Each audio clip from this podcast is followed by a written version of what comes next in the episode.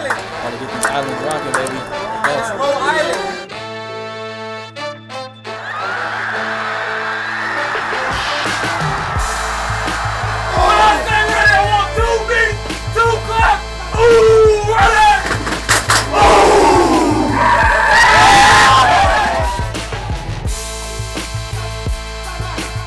How's it going, everybody? Aloha and welcome back to the Brick House for another edition of Bo's Football Final here at KHON2.com and anywhere you download podcasts. I'm your host, Rob DeMello. Joining me, we got former University of Hawaii player and coach Rich Miano. We got former Rainbow Warrior offensive lineman and the Ben Yee Most Inspirational Player Award winner, RJ Hollis. And guys, it was a special night in Manoa on Saturday at the Clarence TC Ching Athletics Complex where for the first time since 2019, fans were in the stands in any capacity. Obviously, with Hawaii slowly progressing social gathering restrictions, moving along here, 1,000 fans were allowed to enter the stadium. Uh, that's something that the UH fans have not been able to do since the 2019 Hawaii Bowl victory over BYU at Aloha Stadium, but also headlining a 48 34 victory over New Mexico State, which got the Rainbow Warriors to four and four, is that it was Colt Brennan tribute night. And the most memorable moment of the evening was the fact that the University of Hawaii announced that the football program is retiring the number 15, the iconic number 15 worn by Colt Brennan. And it was really just a beautiful ceremony with his family in attendance. Uh, they were given a, a, Colt Brennan jersey uh, commemorating the moment. And so, before we talk X's and O's, before we talk how the University of Hawaii got this victory over New Mexico State, a very important one for them here in this 2021 season, let's talk about the moment. And let's talk about what we'll be talking about for many years when talking about this game at the Clarence TC Ching Athletics Complex. And that was memorializing and remembering the legendary Colt Brennan. Rich, I'd like to start with you. You were there covering the game for Spectrum Sports, and Colt Brennan is someone that you helped recruit here to the University of Hawaii, someone that you spent many, many hours with over the course of the years until his untimely passing this past year. How special of a night was that for number 15? Yeah, chicken skin, Rob. You know, to hear the Bob Marley music, to watch the video montage, the what you did at halftime, what you did for the Circle of Honor, that piece showing the brilliance, showing uh, the exuberance, showing the mastery of not only the game of football, but the game of life, the game of Hawaii. And when you talk about Colt Brennan, it seems to encompass more than just having the quickest release, having great accuracy, breaking numerous records, being a Heisman Trophy finalist, taking us to the biggest game in Hawaii history. It's the love of the people, the love of the state of Hawaii. You know, he was Hawaii, and even though he had no Hawaiian blood in him, oh, he wasn't considered local because he didn't wasn't born and raised here. I don't think a person. I remember listening to him on interviews after the game. I'm like, if there was a press secretary, if somebody scripted this, it couldn't sound any better in terms of the love and the appreciation for the offensive line, for the people of Hawaii, for the chance that June Jones gave him to resurrect his whole life. I mean, it was, you know, the only negative, and I don't want to talk about negatives. It's too bad there weren't 9,000 people that witnessed this because I thought the University of Hawaii did a nice job. I thought that it was a great tribute. And I'm sure between social media and television and everything else, people that didn't get a chance to know Colt Brennan, they got a much better understanding of the beauty on Saturday night. Yeah, and, and and much credit to the University of Hawaii Sports Information Department, Marketing Department, everyone that played a part in in putting together those special little clips and, and montages uh, for people to celebrate Colt Brennan on that night. Uh, Trevor Mello, who works for the University of Hawaii Athletics Department, uh, is a is a great editor and, and did a lot of the the things that you saw. Um, kind of going over the years of what Colt Brennan was able to accomplish at the University of Hawaii. You mentioned at halftime before the jersey retirement ceremony, they played the Circle of Honor feature that that I produced uh, for the University of Hawaii 2021 uh, Circle of Honor. Uh, it was a three minute version of a seven minute feature that you can watch at khon2.com if you'd like to. Uh, you can watch it on demand, along with features on Robert Kekaula, Ed Wong, and Amber Kaufman, the other Circle of Honor inductees. Um, and, and you mentioned the Bob Marley music, and you mentioned everything about that night was kind of anyone that knew Colt kind of brought you back there and felt like Colt was there. I mean, just almost everything about that evening, and and, and that's what makes it so special. And and RJ Hollis, when you think about what Colt Brennan means to this program, now forever immortalized in, in regards to what he did athletically and what he accomplished for this state by having his jersey num- number retired. It's only the second time in program history that UH has retired a jersey. Tommy Kaulukukui's number 32 was retired as the only other player. Um, how much of an impact did a Colt Brennan make on you? Someone that you never played with, someone that you didn't get to spend as much time as I'm sure that you would have liked to at that time in your career. Yet, how much of an impact did he make on you just because he was the face of University of Hawaii football and forever will be? Uh, I mean, a, a, huge impact. Like you said, Rob, he was the GOAT. And I mean, for anybody that's ever put on the, the University of Hawaii shoulder pads, you know that. And it's not a, a dishonorable thing to be able to, you know, just kind of step back and realize what he did. Uh, I remember I was doing uh, intern work with Sam Spangler, who was at the University of Hawaii as a baseball player the same time Colt Brennan was there. And he would just tell me what the university was like, how, how great it was, how big of an aura he had, you know. And he would say, you know, RJ, when you're bored, go back and look at some of the videos. So I watched the games. I watched, you know, the San Jose State uh, muddy game. I watched Washington game. I watched all the games, and you know, Colt Brennan's performance was always something that had the average fan see him. But for me, for somebody that if you can see in my background, wants to represent the University of Hawaii for as long as he lives. The one thing I'll never forget is Colt Brennan's announcement that he was returning. Now, obviously, I wasn't a part of the program at this time.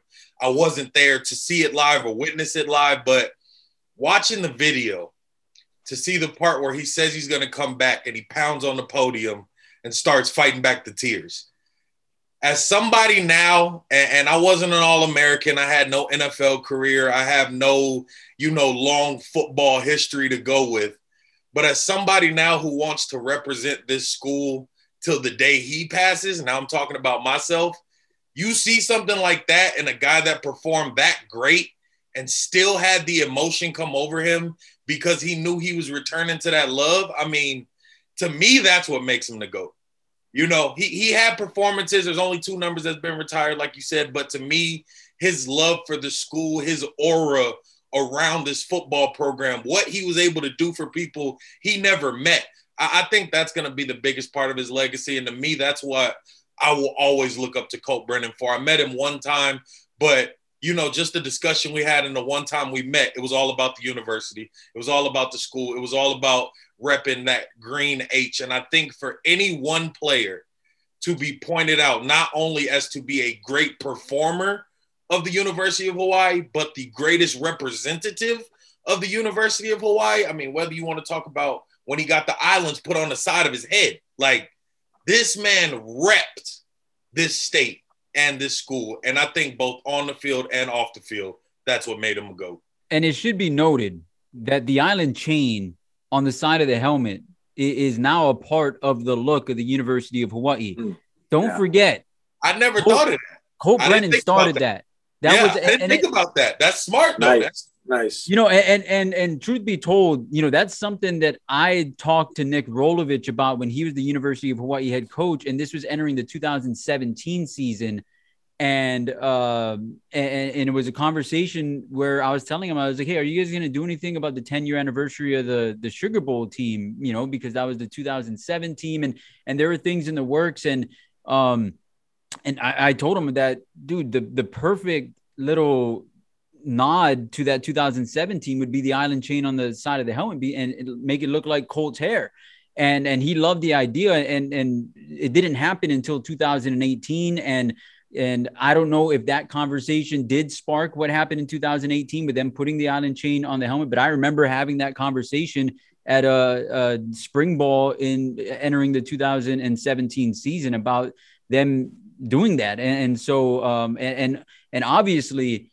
we've seen a new head coach come in and keep the island chain on the helmet. So I think it's safe to say that that's staying right. And, and, and if not, um, uh, for for the reason of Colt Brennan. I think that as we celebrate Colt, it almost reminds people of like, oh yeah, Colt was really the first one to do this, and so um, you know, you're not going to have the number 15 on your helmet forever. Uh, you just don't do that for for in honoring players. I mean, we see it in time and time again. The those honoring of the number on the helmet, you know, it disappears. I think there'll probably be a 15 at the Clarence TC Ching Athletics Complex forever now, um, memorializing that number. But really, that island chain on the side of the helmet forever celebrates Colt Brennan and, and, and makes it special. And, and Rich and I have talked about this many times that there will never be, and, and, and I hate saying never be, right? I, that, that, this is the finality of anything because, you know, as, as we've learned in our lives, like, you know, you're surprised all the time. And I don't mean this towards any disrespect to anyone else who will come to the University of Hawaii and do great things, but there will never be a bigger star athlete in the state of Hawaii, and I'm not talking about the University of Hawaii. I, am talking, I mean, you look at what Marcus Mariota, Marcus Mariota won the Heisman Trophy. That is the biggest athletic individual achievement you can garner really in, in all sports, right? Because the Heisman, it's special. And people love Marcus. People love Marcus, and there's many reasons to love Marcus, and he's a, great ambassador of Aloha, and everything else goes with it. But I will tell you that in 2007, in December of 2007, there there was no bigger star, and there will n- never be one. I mean, Bruno Mars won't reach the admiration and the love and the energy of Colt Brennan in December of 2007. Am I right, Rich?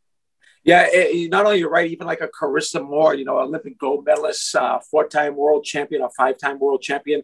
You know, she can still have some anonymity. That man could not have anonymity no matter where he was. And Rob, I'll say this if you didn't cry, we're all grown men here, you know, RJ and I played football. If you didn't cry when you found out he died, if you didn't shed a tear, if you didn't shed a tear last night or get chicken skin in terms of the presentation and the, the brilliance of this young person's life, then, then you don't have a pulse. He was like my buddy said, Tom Brady, Tiger Woods, Colt Brennan's. Line them all up right now at Ala Moana Center so you get a bigger line. That's the magnitude of this guy. Now, not internationally, not worldwide fame, but Hawaii famous. We may never see it again. Yep, absolutely. And and so it was a fitting victory for the University of Hawaii football team as they honor the one and only the legendary Colt Brennan on Colt Brennan tribute night. And as we mentioned earlier, another little piece to that was that fans were in the stands for the first time. And it, and it's uh it's fitting that that you got to have fans at the Clarence TC Ching Athletics Complex for a night like that because if this was done with no fans in the stands, it would have been heartbreaking uh, just for me to to see that happen and no one be able to, to be there to celebrate. I wish it was 9,000. I wish that it was 15,000. I wish it was 30,000 because that's what he deserves. But with that being said, you did have the very first 1,000 fans at the Clarence TC Ching Athletics Complex. Uh, the energy what was awesome is what we expected it to be. It's very intimate and it's loud. The speaker system is better than anything that the Aloha Stadium has ever had in its 40 plus years of existence. Uh, you can hear the lyrics of the songs that are being played. You, the PA announcer with every first down would yell Chihu, and it took about two first downs before everyone figured out, like, oh, this is a thing. And so he would say, first down, Hawaii, Chihu. And then a split second later, you hear everybody yell back, Chihu. And that's what we're talking about. That's what we're talking about, about game day atmosphere and experience that you really couldn't get that college football vibe before. You're getting it now. Rich Miano, for that to be 1% of what is possible at the Clarence TC Ching Athletics Complex, what were your thoughts on that very first game day atmosphere and experience? I, I was elated. Uh, I, I, was just uh, part of history. And when you opened the window to our booth, and you saw John Ursua sitting two rows down with his girlfriend, the Faruta family, the Tanavasas with their names on the back of their jerseys, some of the other parents. To me, the biggest travesty of this whole no fans thing has been the loved ones, the parents, the siblings, you know, whether they're local parents or mainland parents, you should be able to watch your child play extracurricular act division one sports. So I thought that was wonderful. And Rob, you're right. They can control the game day atmosphere now at TC Ching because the investment at Aloha Stadium would have been great to get a whole new sound system, knowing that you're going to tear it down. The video scoreboard, the chi hu, and you know the band, the dancers, the cheerleaders, whatever else. I'm telling you, when 9,000 people show up, and hopefully at least 4,500 in two weeks, 9,000 the following home game, it's going to be fun. So if you haven't been there and you weren't part of that 1,000, I know a lot of people weren't lucky enough to get tickets. Let's show up and let's have fun. And you know what? I, I thought it was a great start, a great trajectory to what things could be like. RJ Hollis, you you weren't able to be there on Saturday night, uh, but from it's an interesting perspective from the outside looking in. What did that feel like? And and and really specifically something that Rich talked about was after the game, Calvin Turner Jr. The, on the Spectrum Sports broadcast uh, being embraced by his girlfriend, and then you see another shot of some of the local players, and you see their moms and dads there giving them lei and hugging them, and it just blew my mind because boy, did I take something like that for granted. And, and, I'm mm-hmm. sure that the players did, I'm sure the parents did, but just seeing that image of them playing a football game and then being able to be given some aloha embrace on the field, still in their uniform, that's something we haven't seen in two years. How special was that, RJ? I, oof, oof. Too special. I and I tweeted it, you know, earlier uh, on Sunday morning, but I'll still, you know, stick with my sentiment today. The utmost respect, the utmost, you know, hey, y'all get my respect because at the end of the day, I loved the fans. I was a part of a team that overlooked almost every game we had. And we averaged over 20,000 fans games we wouldn't win, seasons we wouldn't win. And we'd be like, oh, it'd be so dope if we could get 35,000. It'd be so dope if we could get 45,000, 50,000. You know, it'd be so dope if if they could rush the field or it could be on campus or it could be this and be that. And all these complaints, all these excuses, all these things that as an analyst now watching these players, I mean, for Calvin Turner to, like you said, come off the sideline and be embraced by his girlfriend is great. He had to FaceTime his mama though. So while he's hugging his girlfriend, his mom's on FaceTime. My mom was at all my games, even with the flights, she could still come. So for these players to have these years, I mean, what are we at? Like 10 home games now without a, a not full capacity as far as being a sellout, but full capacity as in whoever wants to come can come. They haven't had that since 2019. And for them to be able to come out, have a big performance, have big plays, and then in those post game press conferences, have so much appreciation for only getting 1,000. Bro, respect. Respect to the coaching staff, respect to the players, respect to the university because they know they had to take that hit by making sure everybody was vaccinated, throwing in the absolute safest, you know, atmosphere they could, and for it to be canceled and canceled and canceled and canceled, and for you to only be allowed 1,000 people, less than half, and for everybody to take advantage of it, and for everybody to be pleased to appreciate it. You got to tip your hat to them. You got to give your respect to them. And for me, anybody in that locker room that's watching this, you got my respect. However, you look at me, you got my respect. Because at the end of the day, I don't know how I would be or how I would have performed if I have to FaceTime my mom after the games instead of her being able to come. So it's great. It was awesome. And it makes me excited to see what 4,500 is going to be. Makes me even more excited to see what 9,000 is going to be, like Rich said. Yeah, and, and, it's fitting because the uh, one of the storylines entering uh, some of the games this year has been how crazy is it to think that no fan in Hawaii on Hawaiian soil has ever been able to see a Calvin Turner Jr. touchdown. And we got to see it on Saturday night, a 75 yarder. I mean, just, uh, I mean, really, I mean, outside of, uh, of, of running 200 yards to get 50 yards, you know, uh, that would probably be like the trademark Calvin Turner Jr. touchdown. But this one was pretty close to it, where it's just, he somehow looks like he's not running faster than anyone on the field, but yet he just leads leaves everyone in his dust. And so it was it was great for the fans to be able to celebrate that, and for him to be able to hear the pop, to hear the reaction as he enters the end zone. So uh, number seven definitely leaving his fingerprints on that special night. And we talked about it with the Colt Brennan tribute night. We talked about it with the fans in the stands. It just felt like a very special event on Saturday night on campus in Manoa. And with every special event, there are VIPs. And in this case, there was an, a very important person, and that is Dedrick Parson, who the running back who steps in for Dae Dae Hunter, who couldn't go against New Mexico State as he nurses an injury. He gets the call, and number 31 has his breakout game 225 yards of total offense. It goes 161 carries, or excuse me, 161 yards on 25 carries. It felt like 161 carries uh, with three touchdowns. But then also, he's the leading receiver on the team, six catches for 54 yards. And, and so, uh, Rich, Dedrick Parson getting his shoulder tap and saying, hey, you got to run the rock for the University of Hawaii football team in this one, and then gets to break the rock at the end of the game. Uh, how big of a night was that for the big guy. Number 31, Philly Tough. He's proud to be from Philadelphia.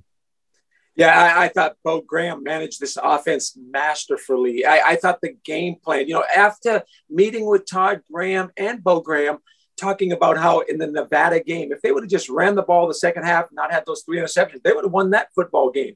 That's how good the offensive line was playing. That's how physical the run game was. That's the impact that Dae Dae Hunter had in the first half. Guess what? Dedrick Parson was the star of this football game offensively. But like if RJ listened to that broadcast last night, 1A was that offensive line. And I'm talking all of them, but especially Kohl Levao, Aliki Tanavasa, Michael Vanterpool, the amount of downhill runs in tight zones and, and, and, and uh, inside zone plays was just masterful, which set up the play action pass. But Going back to Bo Graham, it was the bubble screen, it was the funnel screen, it was the hitches, it was the smoke throws, it was the short throws. And then when they decided to go downfield on a skinny post into cover three, it almost got picked off and should have been picked off. Guess what they did?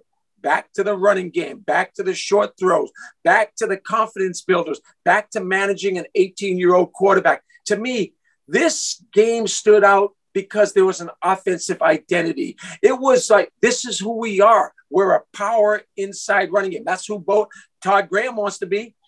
Bo Graham now gets that. Then you take what the defense gives you because if you continue to throw those short passes and run the ball, guess what? They get out of the two high look. They, they, they load one more player in the box. Then you can go vertical, but don't take what the defense gives you. I was very impressed by the game plan, by Dedrick, by the young freshman quarterback, by the offensive line. And then you had Nick Mardner with a couple big plays. Calvin Turner did his thing, whatever else. But this is what I've been waiting for for seven games. And it's not the same with Chevin Turner. You can do more quarterback runs. You can take more vertical shots. You can do, he's more explosive. But this is like why you meet Monday, Tuesday, Wednesday, Thursday, Friday. This is why you game plan for an opponent and you understand who you have at quarterback. Yeah, and Rich brought it up. The freshman quarterback, the true freshman out of Dallas, Texas, making his third start as Chevan Cordeiro continues to nurse a shoulder injury.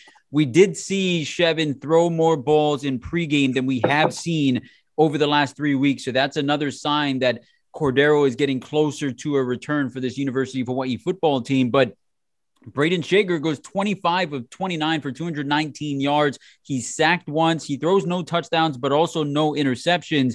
And as Rich talked about, it was the game plan and it was not asking the 18 year old to do too much. And so, RJ, when you hear 25 of 29, when you hear power running game and Dedrick Parson getting as many touches as he got 31 on the night uh, between a running back and a receiver, and the offensive line pushing the off uh, pushing the defensive line downfield. Um, how important was this performance by the offense, whether it be the O line, the quarterback, and the running game? It, it was absolutely huge, Rob. And I mean, you know, I say this all the time, but at the end of the day, throw to me whatever statistic you want. The only thing I'm gonna care about was did you get the Samuel L or the George W? That's all that matters, you know. Did we win or did we lose? You know, there was one point. Rich even said it in his broadcast. Uh, Brayden Schager was was 13 of 15 for only 94 yards. Now, if you hear just 13 of 15 for 94 yards, you're gonna think, okay, uh, who's playing chess on a football field and what's the score? Three to negative three? No, it was 24 to three, and UH had a 21 point lead, still marching, still marching. So at the end of the day, it's all just about winning. You know, if Brayden Schager can't come out there and do everything that Chevan Cordeiro does, let's not beat up on Brayden Schager about it because let's not forget how great Chevan Cordeiro is.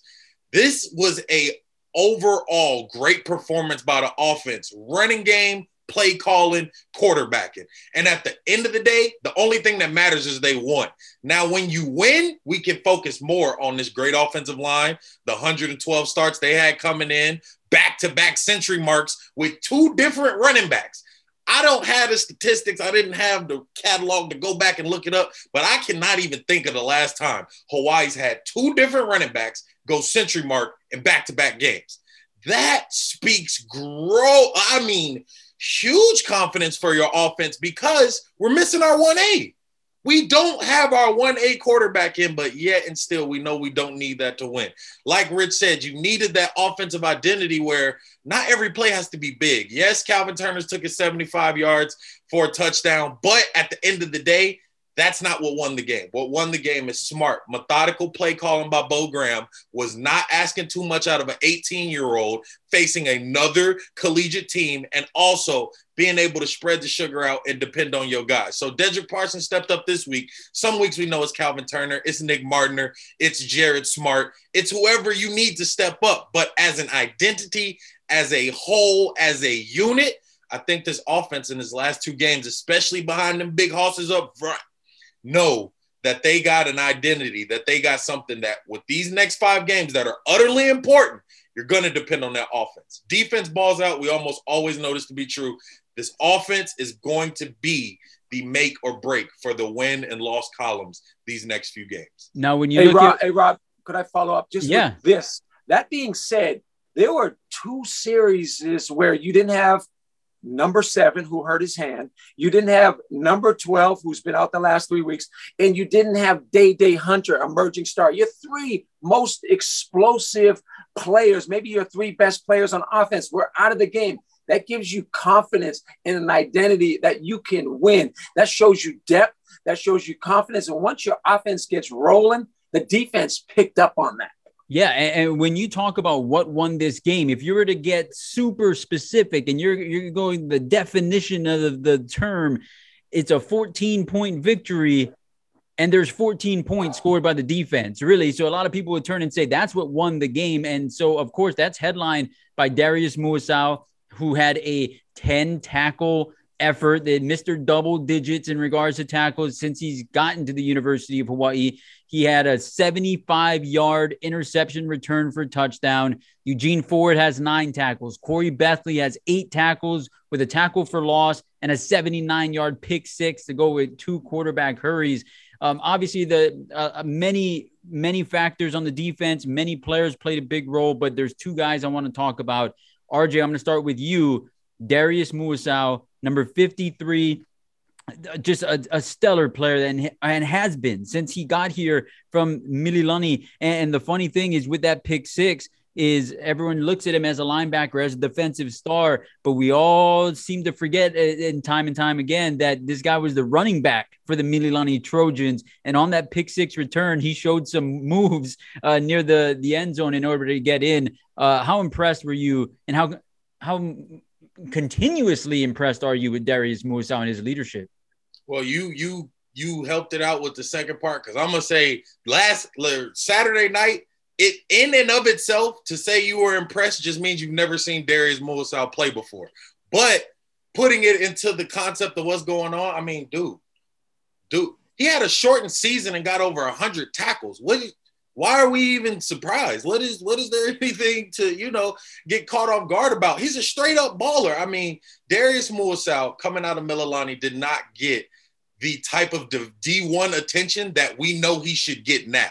But since he stepped on that field, he's probably, I would be willing to guess right now, he's had over six, 10 tackle games, maybe even more. And you're probably talking about 16 games total now, 17 with a shortened season. Now you on, yeah, maybe 16, 17 games total for the kid now. And he's as normal as a starting quarterback when it just comes to contributing, when it comes to making things be known. The pick six is just a, a icing on the cake, but Darius Muasau is a beast. I would not want to have to block him regularly during practice. I can see me and Darius getting into a lot of fights during run drills because now he's making me look dumb. Now I got to go off. Now I got to try and make him do something. Then I go off and I still can't make him, you know what I'm saying, do what I want him to do. So Darius Muasau, I mean, can I talk about what he did Saturday night? Yeah. But would I be talking about something that he's done before? Yes, I would. Would I be talking about greatness that he's shown before? Yes, I would. So at the end of the day, Darius Muasau, he's about as regular as a quarterback as far as contributing, as far as him making statistics. And when I say contributing, I mean some linebackers will show up in the game and do nothing.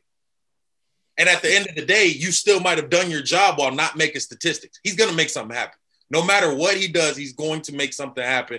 And I'm just so excited to see what the years are going to be like, what Darius Muasau as a senior is going to look like, what Darius Muasau when he's getting those Reese's Senior Bowl offers is going to look like, when when the scouts are really ready to start drafting him up, what that's going to look like. He's so early in his career that you may even oversell the greatness now because he's gonna get better. But you know, not to to make things too long winded, because at the end of the day, we know this kid's great. But he had a great performance Saturday, and it's something we're just used to seeing at this point. So, well, Darius Muasau, baller.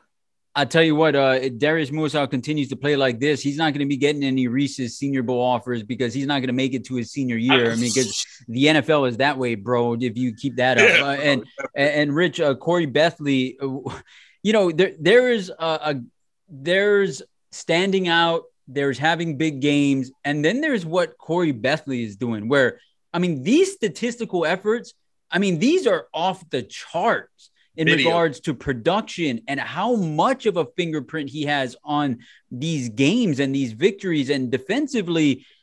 You know, we talked about it on the Spectrum Sports game on and halftime and, post game with Jordan Helly, Kavika Hallams, Nady Lawa. And you look at uh, players that fit a system, players that fit an era, right? And when you look at that, you think of, you know, for the University of Hawaii, like Michael Carter at quarterback, like that fit the era. I mean, that was the perfect triple option quarterback for the University of Hawaii in the early 1990s. You look at Colt Brennan, run and shoot. That was the perfect run and shoot quarterback. And he had some perfect run and shoot receivers. And whether it be Jason Rivers, CJ Hawthorne, Ryan Grice-Mullen, and Davone Bess, at that time, you couldn't ask for better receivers. You you could get guys from the NFL and plug them in and, and it just wouldn't fit right. Like those guys were perfect for Colt, perfect for the offense. And you get the sense that Khoury Bethley is the perfect Todd Graham football player for his defense. You agree, Rich?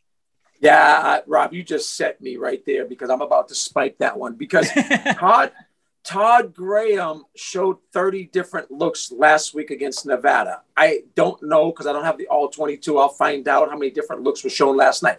But in order to do that, yeah, you need talent, but you need cerebral players, and you have two of them. We're talking about them. They're the biggest playmakers that we've seen in on this defense in years. You had Jahlani Tavai, you had you can go back to Pisa Tinoisamoa, you can go back to Jeff Ulbrich, I, Carl Kenny, bro. I don't care who you go back to. At the safety position, Leonard Peters, you know, Lono Manners, uh, Hiram Peters.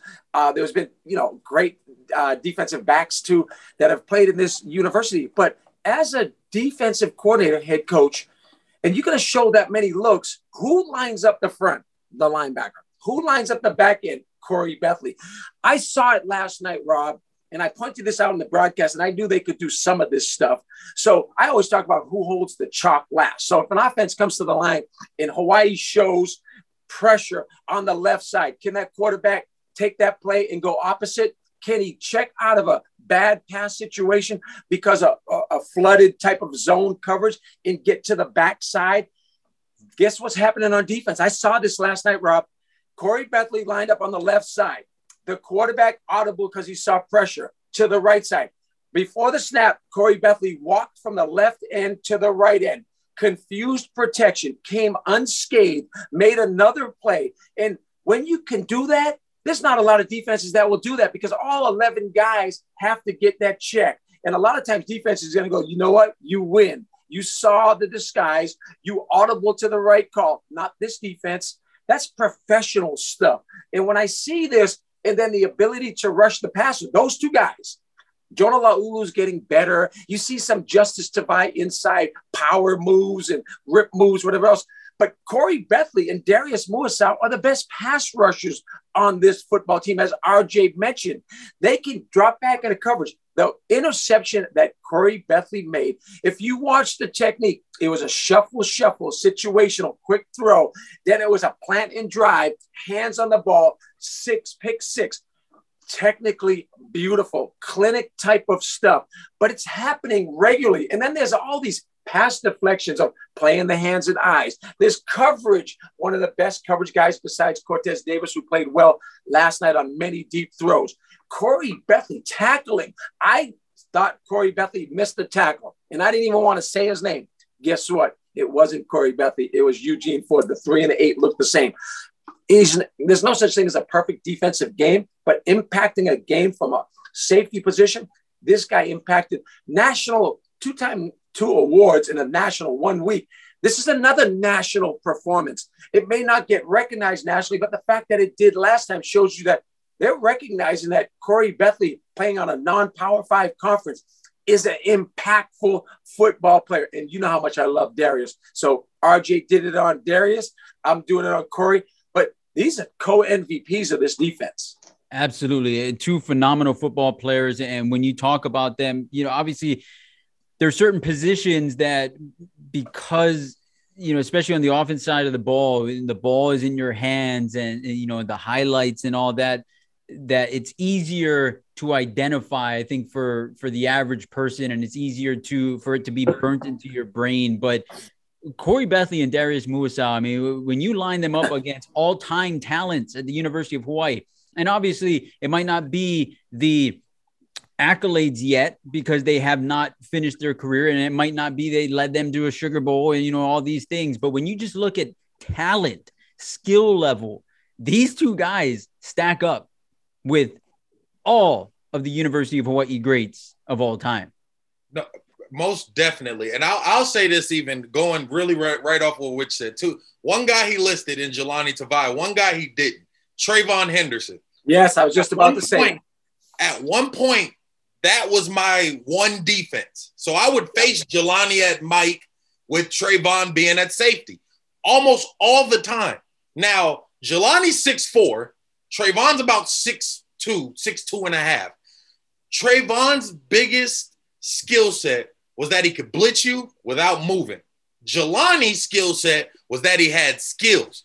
But you got to realize what I just said. One of them six four, the other one's 6'2.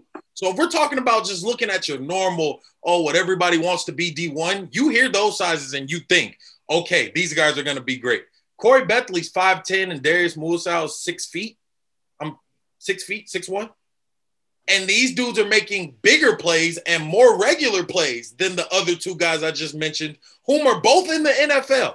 So I think really what I said earlier about Darius is it, it's the same thing for Khoury. You could talk about their greatness in any single game, but if you're doing it for just one game, chances are you're going to be repeating yourself all the time because I have a strong feeling that this time next week, when we bring up the defense, one of those two names is getting mentioned, if not both of them. And then the week after that, and the week after that, and the week after that. And if they don't graduate, the weeks will continue. Hey, hey, Rob, could I, could I interject? And I agree with hey, bro. RJ you ain't gotta ask, Rich. You ain't gotta ask, man. This is the this is your show, bro. No, I, I agree with RJ, and I was searching for Trayvon's name because I love that defensive back, and he's been in the NFL for the last four or five years. I love his style of play, and I and Jahlani was a heck of a football player, and obviously still playing with the Patriots. But these two are better college football players. Will it translate to the NFL? Sometimes it's opportunity, sometimes it's height, sometimes it's how you clock. And these two guys, to me, and I'll go back to Psycho and Mento, David Maiava and Mike Tressel, linebacker safety, impactful players. these guys are better than them too. And that's not a disrespect because these four guys we're mentioning, co- comparing and contrasting, they're all good football players. But I'm serious, and I'm not trying to throw around superlatives, and I'm not trying to, you know, uh, just just pump these guys more than they, they are worth. I, I, promise you, they're worth the price of admission. When you look at the end of the year, the amount of tackles, the amount of passes broken up, the impactful plays, the quarterback hurries, the sacks, the strips, the interceptions, this is going to be a tandem that's going to be statistically hard to beat and hard to challenge. Pisa Tinoisamoa had 22 tackles against Alabama. He had a phenomenal senior season. Jeff Ulbrich was unbelievable his senior season. Uh, I'm not sure that any of them are better than Darius statistically in college. And I'm not sure any safety going back to the 80s has had more of an impact than Khoury Bethley has had thus far, halfway through the, the season. It's phenomenal to watch. Yeah, absolutely. Uh, what what those two guys are doing very special. And you talk about becoming faces of a program in this current age, in this current era, University of Hawaii football those two guys definitely doing that right now for the University of Hawaii. Well, let's go to the Bows football final mailbox quickly. Um, like we've done in the past, eh, you know, uh, I'll be honest, a lot of the stuff we've talked about to this point are a lot of the questions and the comments that have come in. And so thank you so much to everybody who wrote in uh, with their questions and comments at the Bows football final mailbox. You can find me on Instagram at Rob DeMello, on Twitter at Rob DeMello, K H O N and on Facebook uh, at Rob DeMello. Uh, and, and, before we get to that, I want to say much mahalo everybody too, because we, we, talked about a topic last week about you know uh, uh, about how you treat people on social media, and, and and I got a strong reaction of people who agree and are thanking us for bringing that topic up because it's something that should be talked about here. And, so, again, I mean, so much aloha in this state, so much aloha in this community of University of Hawaii football followers. And so, just a, a big thank you to everybody because, uh,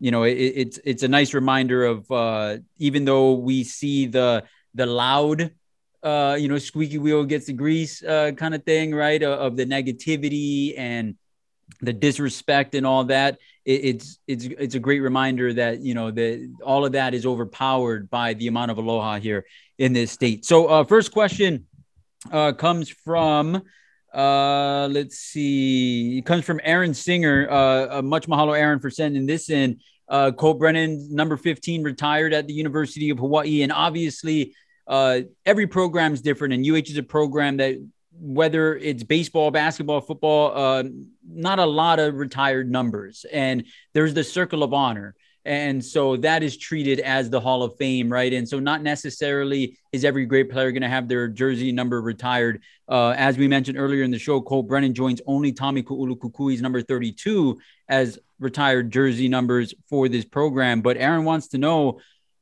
if there is another retired number at the University of Hawaii, who do you think it could be? And so, uh, Rich, I'm going to start with you. Does anyone jump out? I mean, you look at, um, you know, what they accomplished at the university. It could be what they accomplish after. Um, even you know when you add to it uh, because you see Kolten Wong's number 14 already retired as he still plays in the major leagues uh, right now. Uh, what is there a number that jumps out to you? Yeah, and, I'll jump around a little bit. I mean, you could talk about Davone Bess, Greg Salas, the leading receivers, you know, in UH history. The game has changed and all that. You know, you talk about great running backs and stuff like that, the Gary Allens and, and, and some of those guys and guys that had great pro careers. To me, the guy, the, the right now, to me, DeForest Buckner is becoming the best player from the state of Hawaii ever. That's only if he overtakes Olin Kreutz, who I think is a Hall of Fame candidate and definitely a Chicago Bears Hall of Fame, but he didn't play at the University of Hawaii. The guy that to me is right there is Jesse Sapolu. And I'll say why. I'm going with Jesse Sapolu because of the four Super Bowl rings. The, you know, the fact that he played with Joe Montana, the fact that he was all pro, he, he went to the Pro Bowl. The fact that he was an outstanding, he played two ways at one time for Dick Tomey, one of the biggest recruits in the early 80s, uh, ambassador to the sport of football, uh, to the Polynesian, to everybody, a great spokesperson, a great ambassador for the University of Hawaii. And to me, he still is, if he's not the greatest player, he's got the most accolades with the four Super Bowl trophies and just uh, I'm going with Jesse Sapolu. That number could be retired, and I, and I think he's deserving. Yeah, and at the University of Hawaii, that's number 76. He he's famous for being number 61 in the National Football League with the San Francisco 49ers, but at the University of Hawaii, he wore 76. And so Rich Miano says that, hey, that could be the, the next number retired. And definitely not only just for what he did at UH, but what he did in the NFL and then what he continues to do as just yes. ambassador of football here in the state, and whether that's just the University of Hawaii and beyond. Um, before I go to RJ, uh, you know, I when you look at it being only Tommy Kukui and Colt Brennan, uh, I preface this by saying I don't think that this jersey will be necessarily retired anytime soon. But if I were to pick one, I would say it would be 14 for Timmy Chang. And you know, you you got to remember is that records are made to be broken, and uh, this record had since been broken.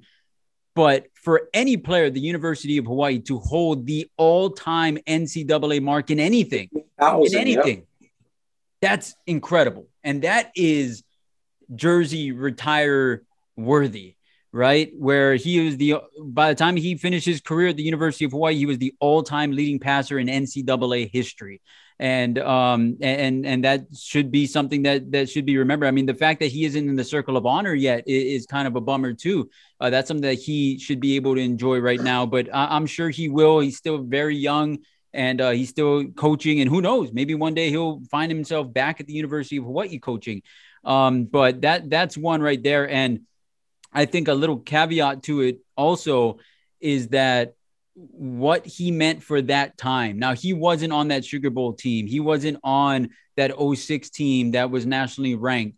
But you can't tell me Timmy Chang's fingerprints weren't all over 2005, 2006, 2007. Colt Brennan wouldn't have come to the University of Hawaii if Timmy Chang didn't put up the numbers that he did. It showed him what was possible in this run and shoot offense. And then you also add to it and look at the local players that were on those 06, 07 teams. Timmy Chang was one of the few guys, I mean, to go with Vince Manuwai at that time to say, you know what? Pac 12 or at the time, Pac 10 offers you know, I'm getting looked at by, you know, all these publications, but you know what? I'm staying home. I'm going to play for the University of Hawaii. I'm going to do something special. And that's something you hear now. Chevan Cordeiro and AJ Bianco talk about guys that have opportunities to go elsewhere. AJ Bianco just committed to the University of Hawaii. Could have gone to Washington State or Nebraska. He chose UH. How many guys turned down Washington State and Nebraska to go to the University of Hawaii? Right? There's not that many. Timmy Chang was one of the first to do that. And so I think that's something that doesn't show up on the stat sheet it doesn't show up on the statistics, but that glory era, that golden age of UH football doesn't happen if Timmy Chang doesn't say, you know what, I'm going to be a warrior. Rich? Uh, Rob, Rob, let me agree with you and just add something to that. You're exactly right. He was Colt Brennan before, and Colt took it to a whole nother level. But Timmy Chang was the best recruiter we had and took the program to a whole new level because people, as you mentioned so eloquently, to, he did so many things nationally in the ability to master the run and shoot and throw for all those yards and make it fun. But he also was fun off the field. And if you were recruited by Timmy Chang, you signed on the dotted line. And it all started with Timmy Chang. It culminated to the to the to the you know moon with Colt Brennan. But Timmy Chang catapulted this program to a different level. And uh, I'm not sure about the number retiring, stuff like that, but I agree with you 17,000 yards, NCAA leader. He was a phenomenal on the field and off the field for the university. All right, Jesse Sapolu, Timmy Chang, those are two names that came up. RJ Hollis, uh, is, is there another player that, that comes to mind? Uh, I mean, obviously, probably be Vince Manuwai. Uh, he was another one of those, you know, big time recruits that decided to stay at the University of Hawaii. Uh, recently, had an unfortunate passing that kind of rocked the program. So, you know, as far as like uh, accolades, I, I, would say him might be corny. Forewarned, little corny alert right here. But uh, a lot of the guys you guys mentioned, and I haven't been around as long as you guys, so realize that before I say what I'm about to say dudes didn't leave here and go kill it in the NFL, except for you know guys like Vince Alnoga, uh, Jesse Sapolu, you know Rich Miano. There's not many guys that had great accolades out here. And when we're looking at guys that we're talking about, we're just talking about accolades. You know, earlier when I talked about Colt Brennan, I was talking about him representing the university. And like I said, this this may be stretched. I put Vince Manuwai first, but I will say this: and I don't know how he's going to take it. He's on this call, but when I did the Hula Bowl last year, I've been around this program for seven years. Nick Rolovich came back, Craig Stutzman came back, Brian Smith, Abel Elimimian, all on the same coaching staff. So I've seen where former players will come and they'll be in a certain area. But as far as putting together a group that represents the university, being an OG, being a godfather, being somebody that if you're still around the program right now, you can't not have his number and you can't not go to him. I, I got to throw Rich Miano in there. When we did the Hula Bowl last year, I hadn't seen as many alumni in one place. I met Chad Owens for the first time. Uh, who else did I meet? I met Leonard Peters. I became best friends with Jeremiah Cochran. Like we are homies now, and he played 14 years before me. But that was because of Rich. Samson Ongwa. You know, uh, I got to coach with Leo Goeas, and Leo Goeas referred to me as coach while I was just being the media guy.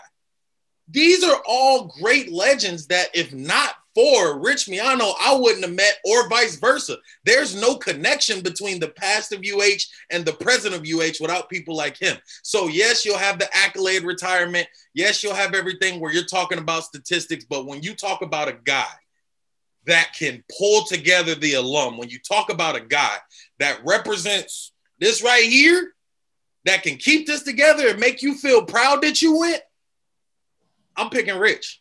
Yeah. I'm picking Rich. I, I'm I'm totally humbled, RJ. You know, Thank at you. the And- end of the day, I know guys say numbers, I know guys say statistics, and those statistics will stay in the years that they were in. Colt Brennan won a 2007 or went to a 2007 Sugar Bowl. You know, Timmy Chang set the record in 2005. Rich played before them, and long after they're gone, Rich is still contributing to this university, whether it's a recruiting level, analytic level, pride level you still got a guy that's had decades of representing your school, and I predict more decades coming forward. So maybe call me corny, maybe say I'm inexperienced, say I haven't been around a lot, but I have not met one guy, not even former head coach Nick Rolovich, who can pull together alumni and make you feel more proud that you put on that green shoulder pad in this H than the guy on the other end of this spec this call right now. Yeah, So- and, and the thing too with Rich Miano and Rich, I mean, I, I know you, and this is going to be uncomfortable for you, and and and but you know when you look at, and, and that's why I always refer to Rich right on this call or on Spectrum as former University of Hawaii player and coach, right? And and, OG. and it's because there aren't too many of those, right? There aren't too many. I mean, there are some, but when you look at Rich and his story, walk on from Kaiser to the University of Hawaii to earning a spot on that team uh, on uh, at a time where the defense was phenomenal. You had a head coach that was a defensive minded head coach who brought in studs, and yet this walk on from Kaiser earns a spot, and not only earns a spot, but becomes a, a celebrated son of Hawaii. Then makes his way into the National Football League and plays for over a decade in the NFL. When that's done, he then comes back to the broadcast booth, right, for the University of Hawaii. Then June Jones gets a head coaching job, and then Rich Miano joins his staff. And then he has an over decade long run as a coach for the University of Hawaii, where they enjoy the most success they've ever had. And then he does it, he wins conference championships with two different head coaches, June Jones and Greg McMackin.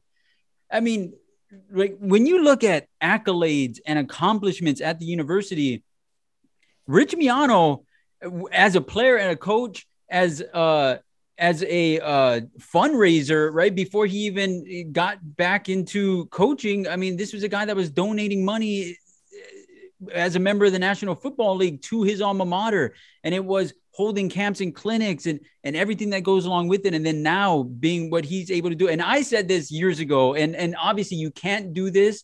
And um i believe it was rolo again that i was saying that hey this is something that should be looked at. Was that i always thought that you know like if you go to usc and you're like the prize recruit on defense linebacker like you get to wear 55 right? Uh, Junior Seau's number and, and and and it's and you're gifted that number. There's other programs that you're gifted a certain like Hilo High School. If you wear number six, a different players wear, wears number six in each game, and, and and you see that at the college level in different things. I always thought that the walk on, like the guy, the the walk on at the University of Hawaii who earns the scholarship should get number 38. And obviously you can't do that because hey, what happens if it's a you know, a, a, defensive lineman at the time or offensive lineman, you can't wear 38 on the offensive line. And so I understand why you couldn't do that. But that was, I always thought that that should be kind of the thing was the scout team or not the scout team, the walk on guy that earns his spot gets the number 38. Um, but with all that being said, Rich, you are beloved by the University of Hawaii and and its fan base, and everyone knows everything that you accomplish. And I know it's it's weird for you and it's embarrassing to, to talk about, but I hope you know how much you're appreciated for everything that you've done for this football fan base. Well, much love to both you guys. I'm, I'm totally humbled. And, and the thing that hopefully is on my etched eh, on my tombstone, if I don't get cremated or in my epitaph, it would be that he gave back and he stayed here you know, you can make money on the mainland doing all these things as an ex NFL athlete, but my whole goal was always just to give back to the young people. Not because I'm a multi-millionaire businessman, not because I played in the NFL for 11 years, not because I coach at the University of Hawaii, whatever else. It's just because how many people, and, and no fault of anybody else's, that are going to be able to live here, give back, coach high school football, do camps, do clinics, hula bowl, Polynesian bowl, whatever else. Somebody has to do it. And I enjoy doing it because to me, when you give, you receive. And, you know, I'd be remiss if I didn't talk about my wife. She's Hawaiian. I always said that I'll never be wealthy because my wife is not only going to give you the shirt off her back, she's going to give you my shirt too. and you know what? It's a wonderful thing to be able to give and to help young people. And if I can continue to do this, like RJ said, for the next couple of decades, I'll be smiling when I do pass. And whether or not the number 38 is ever retired, we all know that that yeah. you no. will be forever remembered at the University of Hawaii and, and honored. And you're you're somewhat in the circle of honor with that 2007 Sugar Bowl team. And I know for a fact that you will be in the circle of honor one day because nobody deserves it more. And so, you know, it, it, it take time, who knows, but at some point that will happen. It should have happened already, to be honest. But, um, uh, but, but I'll say this, that if, if there was a, and we're spanning not just the University of Hawaii at, at this point, if there was a Mr. Football in the state of Hawaii, it's Rich Miano because you look at player, you look at coach, you look at broadcaster, you look at philanthropist, you look at uh, community member, you look at bowl game founder and president, and you know, I mean, just everything that goes with it. Covered two, I mean, high school football broadcaster. I mean, you are Mr. Football in the state of Hawaii. If I'm not, if I'm not mistaken, didn't he like beat Kahuku with Kaiser or something like that too, as well? Or was well, that one a Prepo at Kaiser? I mean, yeah, that's yeah, that's the thing. Okay, so look at this. Look at this. University of Hawaii standout football player, standout coach, right? Conference championship coach. The guy won a Prep Bowl at Kaiser High School as a player, then comes Kaiser? back and wins a Prep Bowl as the head coach at Kaiser. State championship player and coach, Mr. Football, Rich Miano, ladies and gentlemen. That's all I gotta say. And you know what? you, uh, you guys, you guys are killing me, bro. I know, I know. all right, let's let let's let him go. Let's let him yeah. live. He, and, yeah. and I'll say this, all right. Um, you know, obviously the University of Hawaii football team is gonna take on Utah State on Saturday in Logan. They're the Mountain West Conference Mountain Division leading team. UH now at four and four needs to go at least three and two the rest of the way in order to clinch a fourth consecutive winning season, something the program hasn't done since 2004 to clinch a fourth consecutive bowl game, something that this program has never done before. All right. The storyline entering in will be Chevan Cordeiro. Will he play? Will he not play? We're not going to know. Todd Graham's not going to say, and he shouldn't say who's going to start at quarterback. All right. The other question is going to be all right, Dae Dae Hunter, is he going to be able to play? We'll see but Dedrick Parsons showed that he can play because this offensive line is, going to definitely uh, be able to tell you whether or not this running game is going to be able to do anything. And then on defense, it's Khoury Bethley, is Darius Muasau leading the way. So with all that being said, if you tuned in because you just wanted to hear about Utah State stuff, I'm sorry, but hey, we we said everything that needs to be said.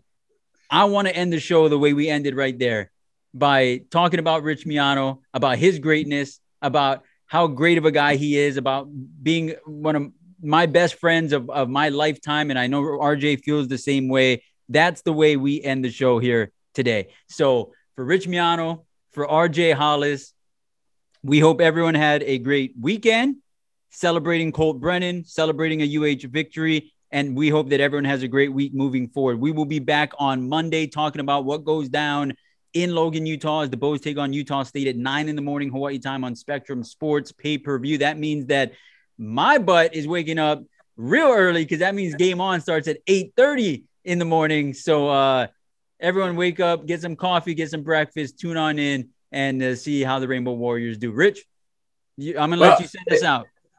Well, first of all, again, you guys, people probably turned off this broad, this podcast a long time ago. And they're going like, damn, these guys are blowing Rich up. And you know what? Uh, and, and I, I, really appreciate and respect and all that kind of stuff. And like you said, Rob, if I ever do get in the circle of honor, it'd be great before my father passes, whatever else. But if I don't, I, I know what I did internally. I know what I do uh, externally, as well as my wife and my family. And the and, and not to patronize you, but when you surround yourself with good people, I mean, to do a broadcast with Kanoa Leahey and yourself and RJ and Nate and whatever else, to be around passionate people that love the University of Hawaii, love football, man, life is it's not a job. So I'm blessed. Thank you guys so much. Can't wait to do this Utah State thing. And that means if the game's at nine, call time's at 6 a.m. and I live in Hawaii Kai, so I'm leaving the house at five. Hey, hey, uh, Mo'iliili's on the way uh, from Hawaii Kai to Mililani, so I expect you to just scoop me up. I can sleep on the way in, all right? all right, all right everybody. Have a great week. This is Bows Football Final. We'll see you back on Monday at KHON2.com and everywhere you download podcasts. Aloha.